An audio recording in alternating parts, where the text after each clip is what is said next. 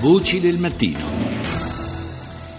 Ed ora ci spostiamo in Oriente, ci spostiamo in Thailandia, ne parliamo con la professoressa Amalia Rossi del Dipartimento di Scienze Umane Riccardo Massa dell'Università Milano Bicocca. Buongiorno professoressa. Buongiorno a voi. La situazione in Thailandia, lo ricordiamo, è un paese nel quale c'è stato nel 2014 un eh, colpo di Stato militare, è eh, un paese che tra l'altro vive un po' con il fiato sospeso per le condizioni di salute di Re Bhumibol che a 88 anni eh, non sta eh, affatto bene, ma eh, proprio per come è eh, la, la, tradizione eh, della Thailandia è mh, mm, praticamente peccato mortale parlare di successione. Sì, diciamo che resta un argomento tabù proprio per questa forma eh, dello Stato thailandese che sicuramente ricalca l'ideale indo-buddista degli stati asiatici e quindi il re è praticamente una figura divina. Parlare di successione non si può in Thailandia, si può dire qualcosa quando uno ha un piede fuori dalla Thailandia, si tratta di un momento storico cruciale questo, infatti il colpo di Stato sembra motivato proprio dalla confusione che eh, regna intorno al problema della successione. Eh, in via diretta il figlio maggiore dovrebbe essere eh, il diretto erede solo che questo personaggio della storia thailandese non, non, è amatissimo dai thailandesi, ha vissuto una vita dissoluta approfittando dei propri privilegi, dunque l'attenzione del popolo thailandese si sta spostando eh, sulla sorella che è considerata diciamo, un patrono sì. delle arti e delle scienze, solo che per eh, diventare regina dovrebbe cambiare non tanto la legge, ma dovrebbe essere nominata come successore ufficiale. Eh, non c'è eh, la proibizione che sia una donna la prossima regina di Thailandia, solo che ci vuole una nomina ufficiale che non è ancora stata fatta.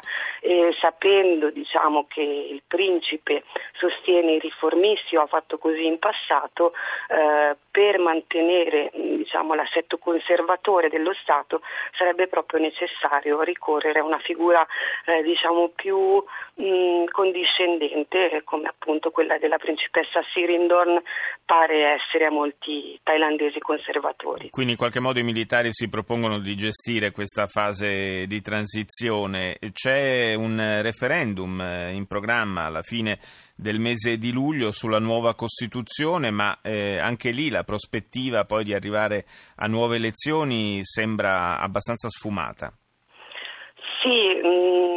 Diciamo, i militari generalmente non si propongono ma si impongono e hanno imposto in qualche modo eh, una forma di silenzio politico, di censura che durerà ancora circa un anno e mezzo. Ricordiamo che Prayut Chan-o-cha quando eh, diciamo, è entrato nel palazzo del governo e ha eh, diciamo, performato questo colpo di Stato, ha promesso che entro sei mesi il Paese avrebbe avuto le elezioni e invece oggi si parla del luglio 2017, quindi si è procrastinata ulteriormente la data.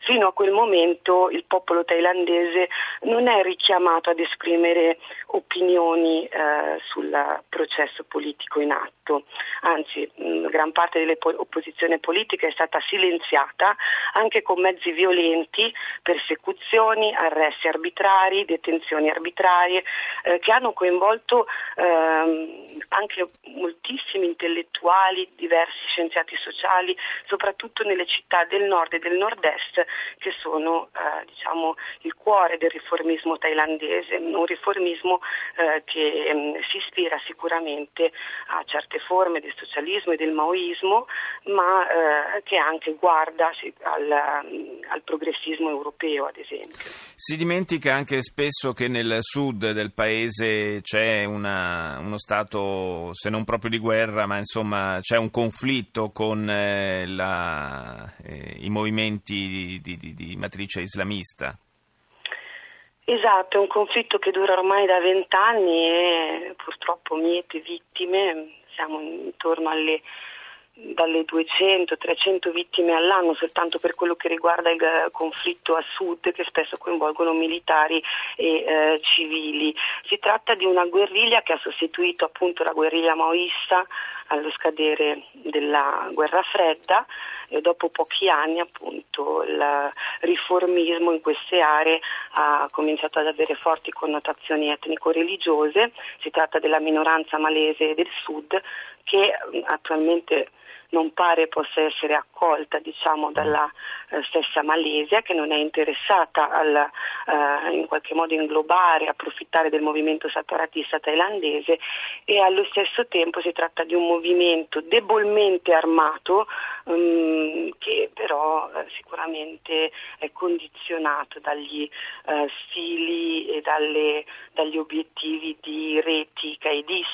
Grazie, e... grazie professoressa, grazie di averci descritto questo quadro della situazione thailandese. Grazie alla professoressa Amalia Rossi.